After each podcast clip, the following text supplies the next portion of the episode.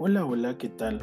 Bienvenidos, bienvenidas, bienvenides a este quinto episodio de Evangelio Alternativo.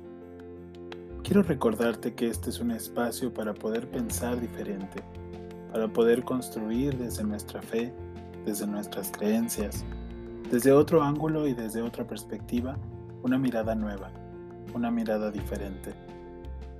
Tal vez muchos de nosotros justamente no hemos tenido apreciación en las explicaciones que nos dan y estas no nos terminan de llenar. No nos terminan de ayudar a comprender un poco más lo que se nos está diciendo en esta buena nueva. Y por eso es que está este podcast. Bienvenidos a Evangelio Alternativo.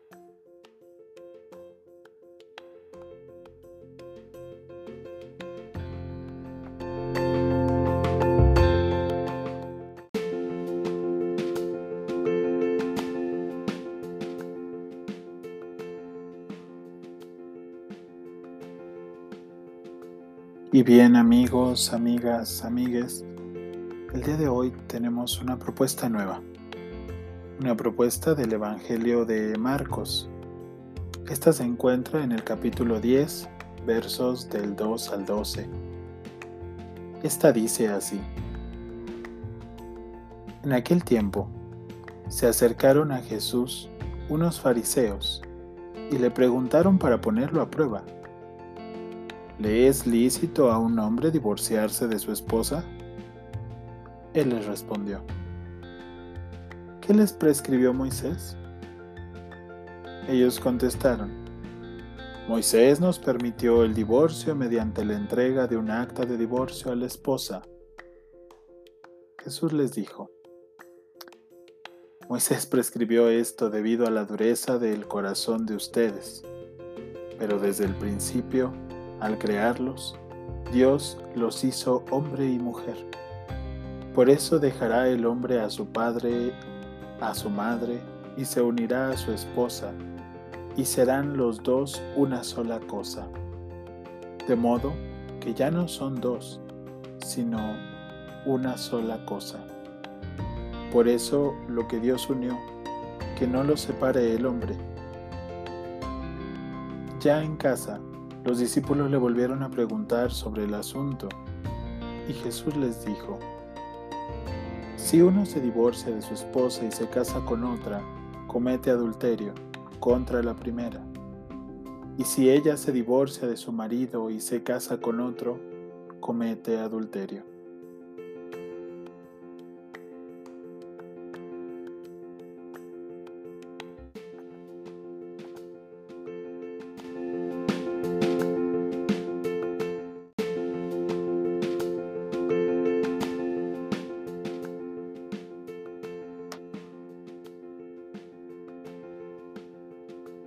Bien amigos, amigas, amigues, la propuesta de hoy resulta bastante controversial para muchos tiempos posteriores a que se tuviera en cuenta este texto, para poder decir o afirmar con la, entre comillas, autoridad de Jesús que no era lícito que la pareja en unión cambiara de parecer o cambie de parecer.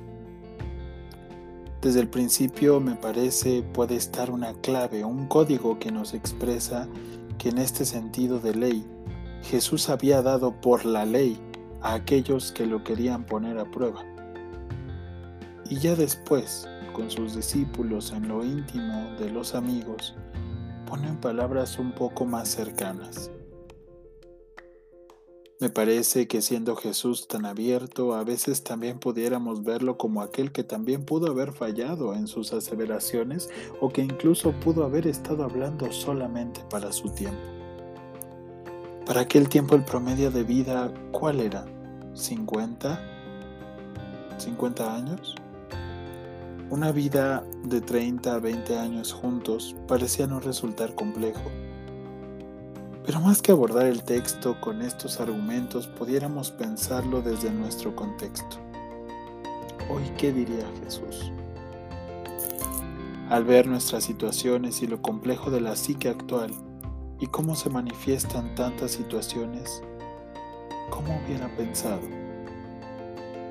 Tal vez hoy hubiera abierto un tanto más el panorama y lo hubiese puesto en clave de amor, solidaridad, unión en voluntad, y no solo legalmente como en aquel tiempo quisieron verlo los escribas y fariseos. Pensar que lo que Dios bendice en unión no se puede separar, como si de pronto se nos hubiera dicho que somos libres, pero no siempre. Libres solamente a voluntad del Creador, libres solamente en algunas cosas. Si la pareja ha de separarse por su propio bien, por el de los hijos, por el de los que están alrededor, es mejor hablarlo y si se llega a esa resolución, es bueno hacerlo.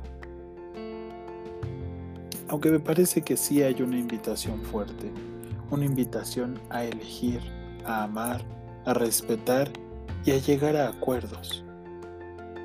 Claro, en una sociedad patriarcal que podríamos haber pensado, en la que Jesús estaba inmerso en ese contexto, Tal vez por ello recalcó en esta unión esponsal. Por ello, me parece muy puntual recalcar también que no es necesario sacar de contexto las palabras, sacar del momento en que se dijeron aquellas palabras.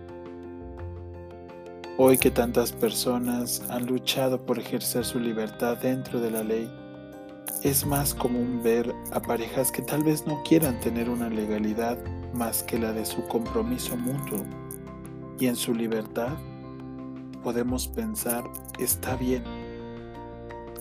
O tal vez habrá personas que quieran estar juntos por medio de un acta y eso también está bien. Me ponía a pensar hace un momento en el Génesis, en donde se nos narra y Dios vio que era bueno. A veces podemos llegar a pensar que Dios no ve buenas nuestras acciones porque nos han puesto en esta dinámica de que si no cumples lo que Dios te manda, estás fuera de Dios. Realidad estás ejerciendo tu libertad como ser humano, desde donde quieres y hasta donde quieres. Y eso se habla, y eso se dice, porque de lo contrario se la pasa actuando el ser humano una y otra y otra vez en este afán de repetición que tenemos tan impreso en nuestra psique. Al final, estos son acuerdos, al final son propuestas, mas nunca van a ser imposiciones. A la pareja se le ama y se le aporta, Ahora, si bien es cierto que en todos hay fallos y momentos de agotamiento, en el amor la otra persona sabrá cómo poder ser apoyo para la inanición emocional de este otro. Esto parece también una invitación a padres, madres, tutores y o familia que educa o forma a niños en su primera etapa. Se sabe y se conoce que los seis primeros años son decisivos para el desarrollo integral y lo más sano posible de la persona humana. Aquí se gestarán como en un capullo las relaciones amorosas futuras de la personita en construcción. Por ello es que la propuesta de hoy no debe encasillarnos en sí si es hombre o mujer y de ahí no podemos salir sino en que puedan gestarse semillas de compromiso, amor, lealtad, sinceridad, generosidad, pero sobre todo de elecciones con las que se pueda sentir libre la persona. Y eso de que Dios una a nuestra psique por medio de los padres, entonces sí, será para siempre. Dios unirá en nuestra psique aquello que venga desde lo profundo, desde lo primero, desde lo que se nos ha enseñado desde pequeños. Eso quedará ahí para siempre como una estructura la que se le pueden hacer modificaciones estéticas, pero tal vez ya una no, no una modificación certera o una modificación estructural. Ahora bien, lo que Dios une es el amor y la vida. Si en una relación no existen amor y vida, entonces parece que Dios no puede más que en su propuesta de libertad dejar que se siga su curso natural por el bien y la seguridad de quienes se separan.